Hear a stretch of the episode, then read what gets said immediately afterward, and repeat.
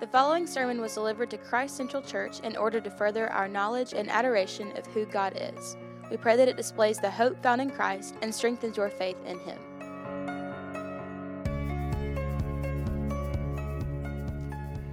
This morning, I want to start a series. I, I let you know last week. Our, our practice as a church is to work verse by verse and word by word, really, through books of the Bible. And we finished a, a lengthy study of, of 1 Corinthians, and I almost made it. I was one week short um, of finishing 1 Corinthians. And then Jacob uh, walked us through the first uh, 13 chapters of Exodus. And we will, in a few weeks, return to, to that kind of consecutive exposition. That's what it's called, verse by verse through books of the Bible. And we're going to go to First Peter. That's where we're going to we're going to land for a little while. But before we do that, we are going to spend um, a few weeks, four probably. It could be more, but right now, my plan is four weeks in, in a series that we're calling God in the Shadows. And it's a series that is going to deal with the, the dark and difficult times of our lives. A study in 2017 showed that m- major depressive disorder affects approximately 17.3 million American adults in the United States. 17.3 million affected by a major depressive disorder. That is 7.1% of the U.S. population ages 18 and older in any given year. 1.9 million children ages 3 to 17 have diagnosed depression, according to the Centers for Disease Control in 2018. Anxiety disorders affect over 40 million adults in the United States alone each year. The reality is that issues related to anxiety and depression are a common human experience.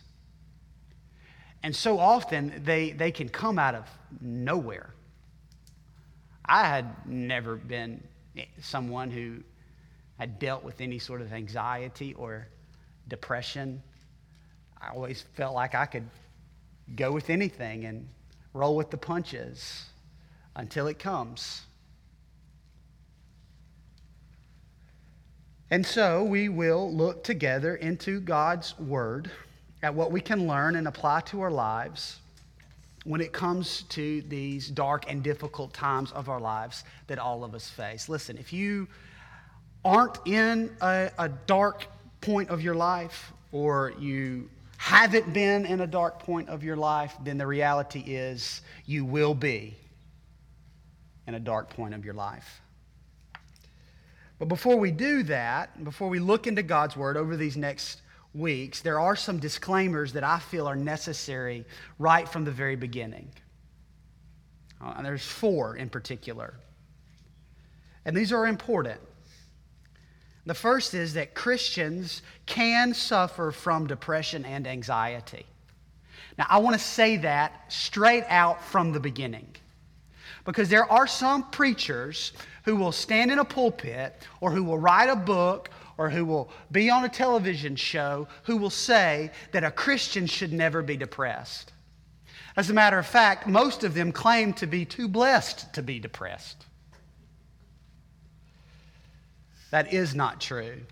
That is not the case. That is a bunch of hogwash. That anxiety and depression and worry and fear are all part of the consequences of the fall.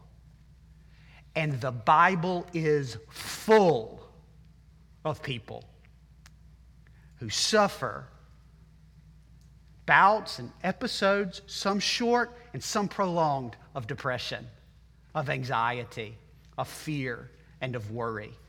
And if anybody stands before you and says, as a Christian, you should not ever suffer from depression or anxiety, that is someone who has obviously never read, read their Bible because the pages are full of it. The Bible's full of people that love God and are used by God and yet have deep times of depression. Many people, and, and I can sort of join with them, would say that a man named Charles Haddon Spurgeon, who was a, a, a preacher in England, is one of the greatest preachers who've ever lived. And he suffered deeply, long, prolonged seasons of depression. Yet God used him greatly.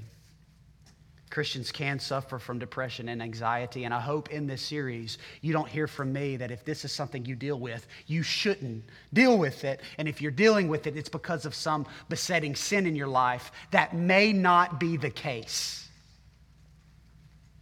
Because, number two, depression can be an illness. Well, it's not always an illness, but it can be an illness, and it can have physiological. Um, things that are taking place in your body that are causing them. And we need to be able to, to, to say that. We need to be able to admit that, admit that. And because depression and anxiety can be an illness, I want you to hear me say that treatment is okay. There are some who would say that as a believer in the Lord Jesus Christ, if you are depressed or you are anxious, that you should not take medication for that. Instead, you should only pray and trust. Those are people who don't fully grasp what it means. The treatment is okay, and medication is okay. If depression and anxiety can be an illness, then we should view it as an illness. For example, if you had cancer, which is an illness, and the doctor said, if you were to take this medication, there is a 99% probability that you would be cured of your cancer, everybody would say, take the medicine, right?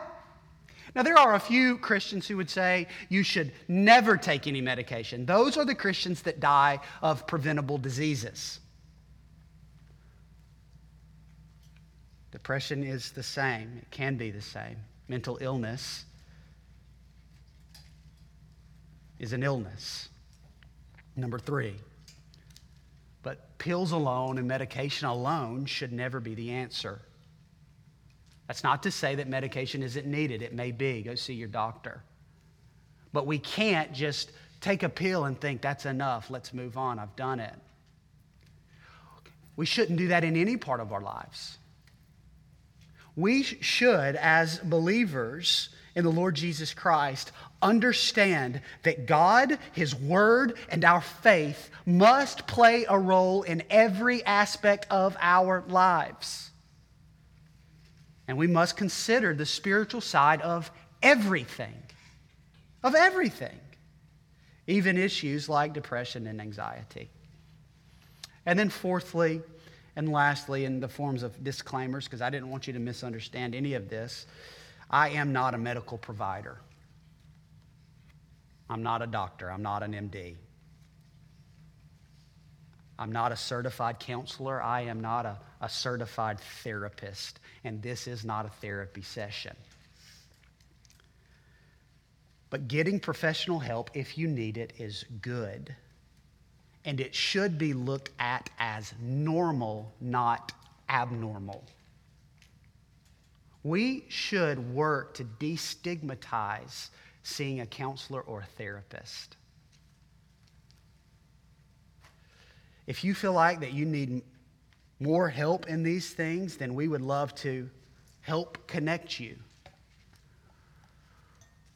We're in, a, in, a, in an interesting spot in the life of our church in that we have multiple counselors and multiple master's counselor students, counseling students in our church, multiple ones. And we'd love to connect you with them. They'd love to connect you with, with somebody that can help you.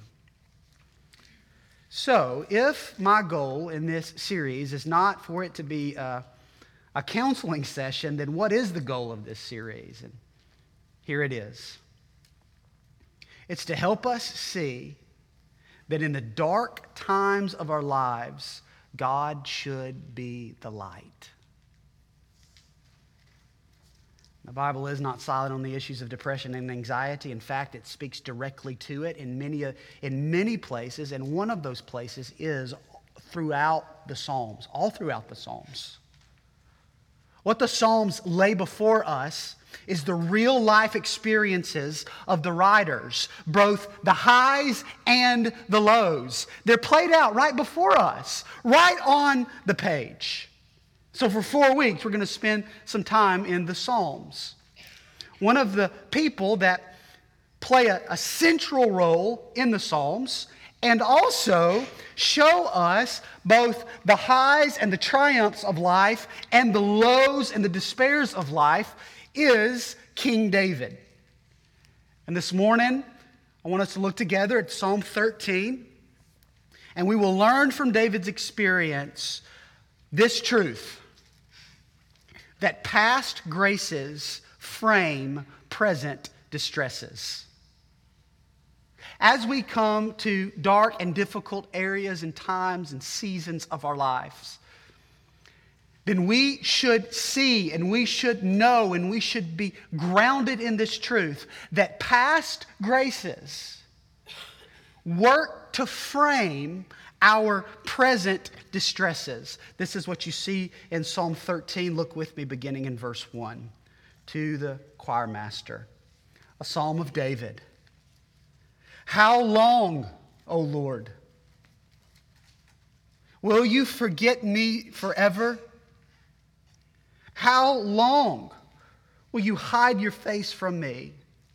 How long must I take counsel in my soul and have sorrow in my heart all the day? How long shall my enemy be exalted over me? Consider and answer me, O Lord my God. Lift up my eyes, lest I sleep the sleep of death. Lest my enemies say, I have prevailed over him, lest my foes rejoice because I am shaken. But I have trusted in your steadfast love. My heart shall rejoice in your salvation. I will sing to the Lord because he has dealt bountifully with me. In this short psalm, we find David in a season of darkness. You see in his words a mounting desperation. It is clear that David is feeling abandoned.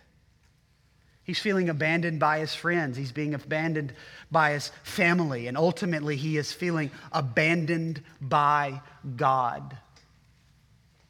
And the reality is, is that abandonment is a common human emotion, and David is in the depths of it. This is how our thoughts work often. We can go from no one really cares to not even God seems to care. But what is remarkable in these short six verses that really are a prayer is that you see a major shift in David's outlook. Could you see it? Could you feel it? Something changes. What's remarkable is, is the, the, the only thing that changes is what David is looking at. The only thing that changes is David's perspective. You can see this, this text breaks down pretty clearly, and it does so in, in sections that consist of two verses, three sections consisting of two verses each. In the first section, you see a desperation in verses 1 and 2. In the second section, you see a supplication in verses 3 and 4. And in the final section, you see an adoration, verses 5 and 6.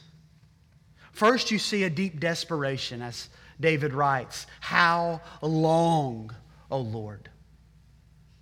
how long? You see this phrase repeated four times in these two verses. How long, O Lord? These words highlight the desperation that David is, is feeling. Literally, this means until when? When is this going to stop? How long is this going to happen? Until when, God, will you stop forgetting me? Until when will you stop hiding your face from me? You, you read these words, how long, Lord? How long? How long? How long? This highlights a prolonged struggle that David is in. A struggle that has gone on longer than David thought he could endure. This is not a, a temporary thing in David's life, is it?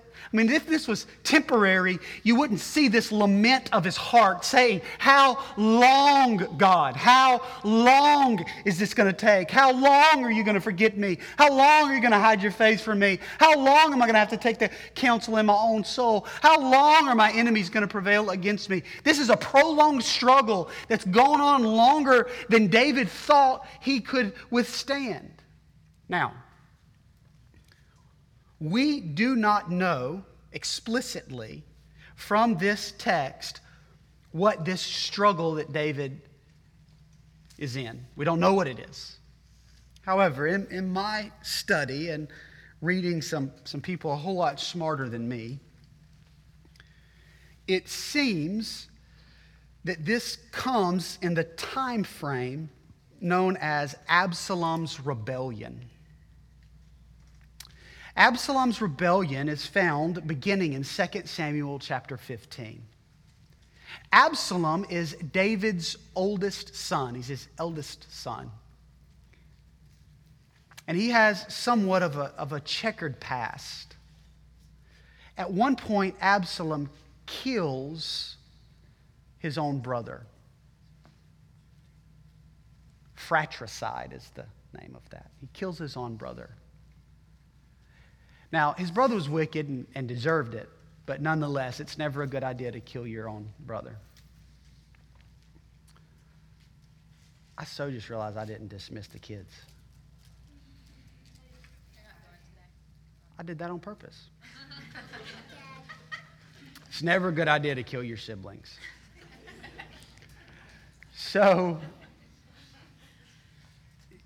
Absalom flees and he goes to, to live with his grandfather.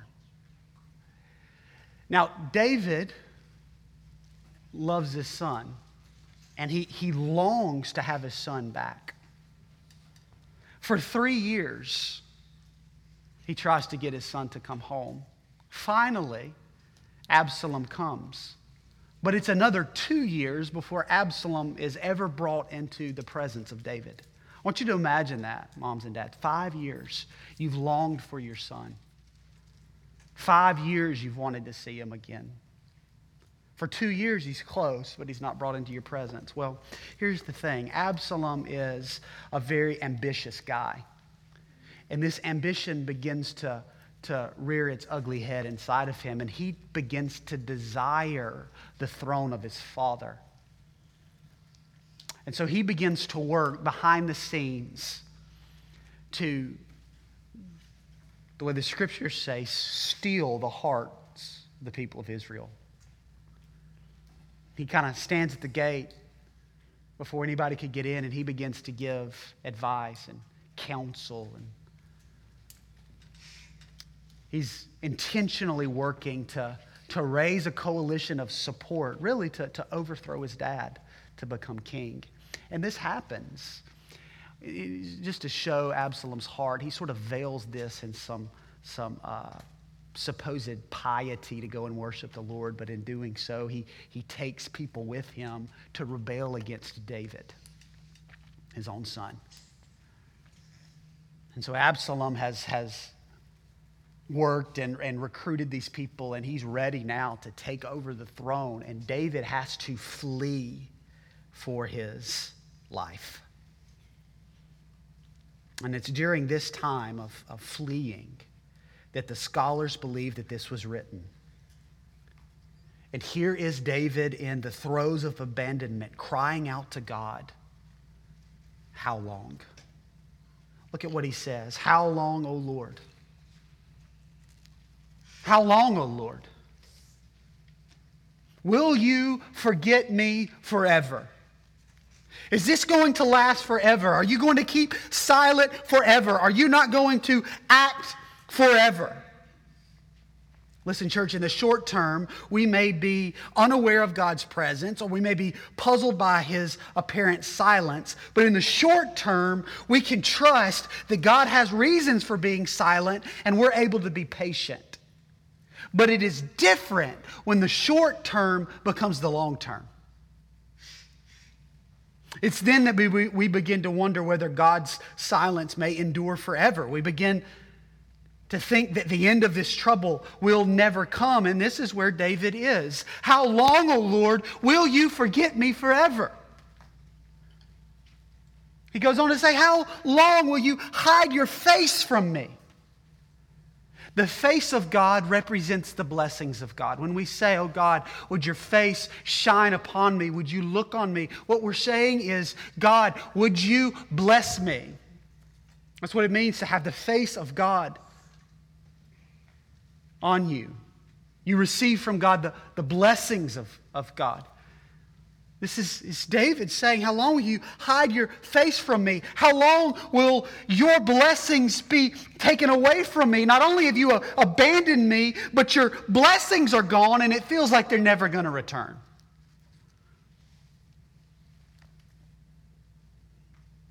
Verse 2 How long must I take counsel in my soul and have sorrow in my heart all the day? How long must I take counsel in my own soul? You aren't here to counsel me, God. So, what happens? What this verse is, is David's thoughts that are running wild. This, this counsel in his own soul that leads to a sorrow in his heart all the day are dark thoughts and uncontrollable emotions. That never happens to us, right? We feel abandoned. We feel as if God isn't there. We feel as if things never change, and we let our thoughts run wild. We let our emotions get out of control. We take counsel in our own souls. You know, when the favor of God feels like it's vanished, when spiritual blessings are void, we tend to dwell on the failures and we get in an emotional funk. And that can be all consuming, can't it? That's what David says all the day. All the day, I have sorrow in my heart. How long, God, shall my enemy be exalted over me? God, it, it seems like I'm the only one you aren't blessing.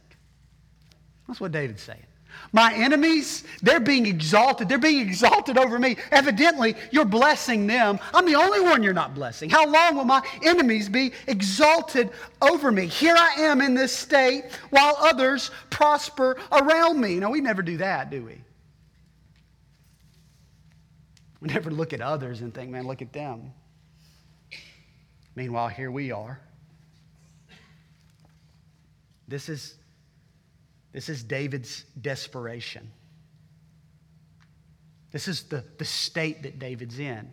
And it is, and it can be, and it, it will be the state that we will find all of ourselves in a state of desperation, a state of abandonment, a, a state of, of wondering if it will ever end, wondering if God is there, wondering if God hears, wondering if God will ever bless.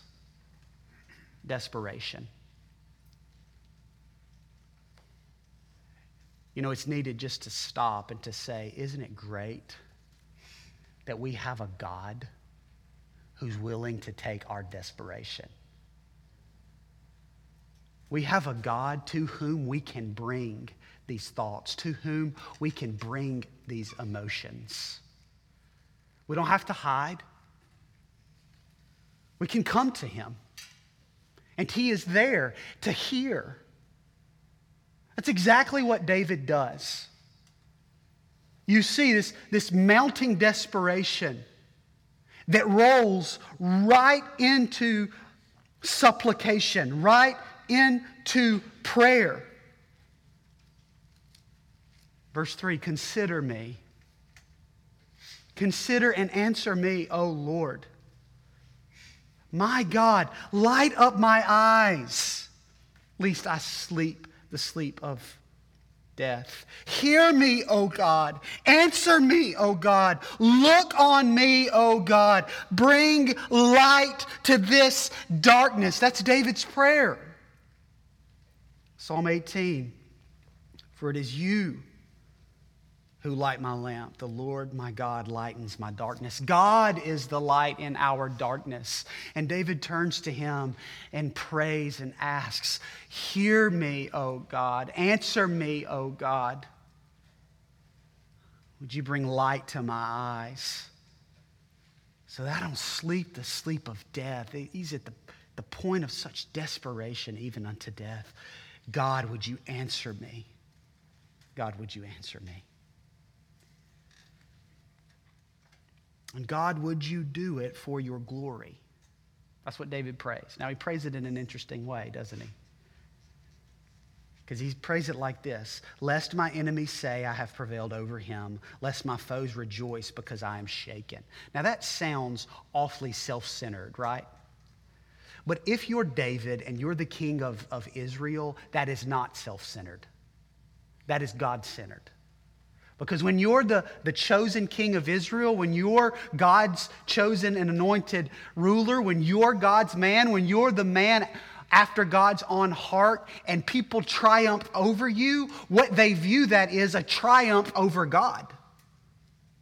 And so when David says, Consider me, answer me, bring light to my darkness, so that my enemies don't triumph over me. They don't prevail over him. See, that's so they don't say it, I've prevailed over him. That's a, a proclamation to the nations of that God was not able to stop us. That's, that's the point. So when David says that, what he's saying is, God, would you do it for your glory? Because when the man of God is shaken, people like to think that God himself is shaken. God, would you do it for your glory? Church, when we are in our darkest, we must go to God in prayer. We must turn to God and plead with God. And the reality is, the great reality is, is that we can be bold about it. We can approach the throne of God with boldness. Hebrews chapter 4, starting in verse 15 says, For we do not have a high priest who's unable to sympathize with our weaknesses, but one who in every respect has been tempted as we are, yet without sin. Let us then with confidence draw near to the throne of grace that we may receive mercy and find grace in the time of need. Here's what the writer of Hebrews is saying is that we have a high priest, Jesus Christ, who has gone through everything we've gone through. You don't think he felt abandoned? Oh God, if possible, let this cup pass from me. You don't think he was in the, the deep, dark emotions of a, abandonment and desperation?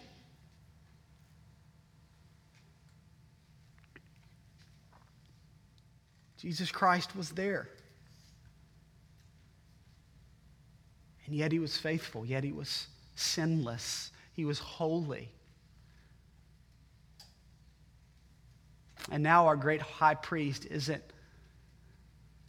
in agony in a garden or in agony on a cross, but he's in glory at the right hand of God, and he is there to intercede on our behalf. Therefore, we can come to the throne of grace with boldness because we have a great high priest who lives to intercede with us. In our darkest times, in our hardest times, we can come before God in boldness and say, Would you consider me, God? Would you answer me, God? Would you have your light shine on me, God? And Jesus stands there and says, Yes, not because of him, but because of me. That's what it means to approach the throne of God with boldness and confidence to receive mercy and to find grace in our time of help, in our time of need. David's in deep desperation. But he doesn't stay there. His desperation moves right into supplication. And then he moves amazingly to adoration or to praise. Verse 5. But. That's, that's, the, that's the transitional word there, right? But. Something's changed. But. I have trusted in your steadfast love. My heart shall rejoice in your salvation. I will sing to the Lord because he has dealt bountifully with me. I want you to see what is important here. And this is, this is, this is where I get past graces frame present distresses. Because what is of importance to note here is the tense in which these verses are written. No longer is David writing in the present tense. Now all of a sudden he's writing in the past tense. But I have trusted in your steadfast love. So my heart will rejoice in your salvation. I will sing to the Lord. Why? Because you have dealt bountifully with me. David says, I have trusted in your steadfast love. And because of that, my heart will rejoice in your salvation. I can, in the darkness, sing to the Lord. I can, in my distress, distress, sing to the Lord. Why? Because in the past, he has dealt bountifully with me. In the past, God has been faithful to me. Do you see how past graces work to frame present distresses. David had already experienced the grace of God to sustain him in dark days. As I studied this text, this is one of the primary reasons why most scholars believe that this was written in the days of Absalom's rebellion. Because something has happened in the life of David That there's not a, an, an arrogance that once was there. There's contrition, there's humility. And there's a looking back at the past graces of God and the way that he, God was, was faithful.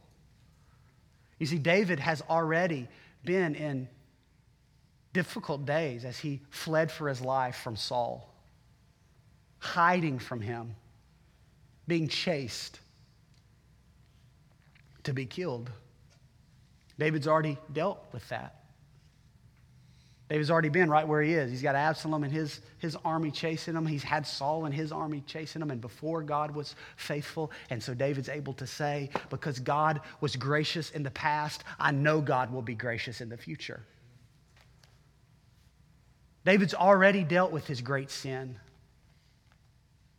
David's already dealt with the, the repercussions of his sin with Bathsheba the loss of a child.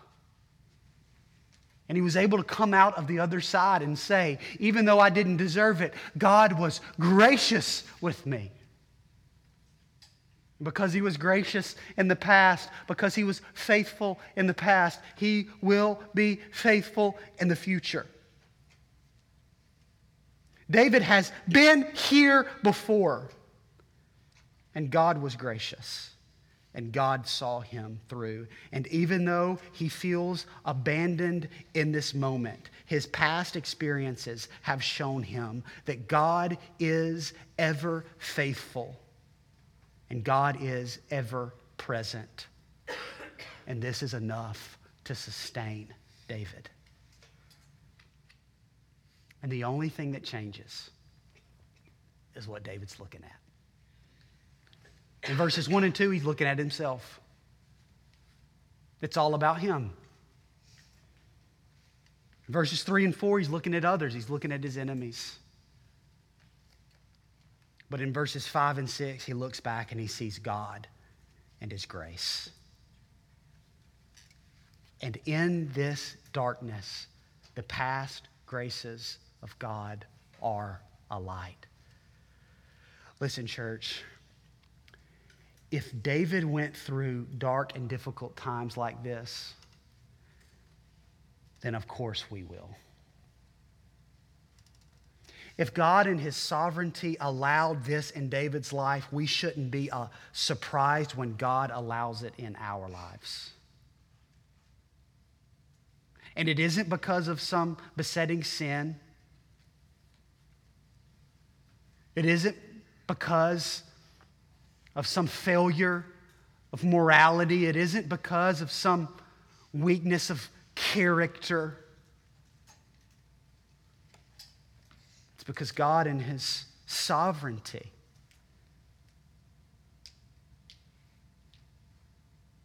has chosen to put us there or to leave us there to produce in us a hope that lasts. Church, when those times come, don't fall into the trap of looking inward and letting your emotions run out of control. Don't fall into the trap of looking at others who seem to be flourishing while you are languishing, but instead look back and see how God has dealt graciously with you and know that God is faithful. He's the same yesterday as he is today and as he will be tomorrow. Now, you may be sitting here saying, but Jason, you do not understand. I ain't no King David. I can't look back. I don't have a giant to look back at and see laying dead on the ground because of my rock. I don't have a, a king like Saul who was chasing me to kill me, and I was able to, to witness and see your faithfulness in a major situation like that. I, I can't look back and see God saying, You're a man after my own heart. I don't have those experiences that David have. So sure, David can look back and see the faithfulness of God and be encouraged by that, but I don't got that. Well, church, I would say that if you are a believer in the Lord Jesus Christ, you have that. If you are a believer in the Lord Jesus Christ, you have had God reach into your dead heart and bring life. If you are a believer in the Lord Jesus Christ, you have experienced the undeserved, unmerited, unrelenting grace of God in the forgiveness of your sin. And nowhere is the grace of God more clearly seen than in the person of Jesus Christ. Nowhere. And so, if you can claim that God, in His goodness, in His mercy, in His grace, have saved you, if you are a believer in the Lord Jesus Christ, then you have experienced the grace that is greater than any other grace. And you can look back and you can say, Do you know what? I didn't deserve it. I didn't earn it. I would have never wanted it but for the grace of God. That's what this was this morning as Ronald proclaims his faith before us that God did in him a miraculous work of grace. And now, no matter what comes, no matter what difficulties, no matter what darkness, you can look back as a believer in the Lord Jesus Christ and say, God has dealt graciously with me, and so I will rest in his salvation. Church, your salvation is enough to sustain you through these dark days. It was for David. Look what he says. But I have trusted in your steadfast love. My heart shall rejoice in your salvation. He didn't say nothing about Goliath there, did he? Say nothing about wild animals there, did he? He said nothing about armies defeated, did he?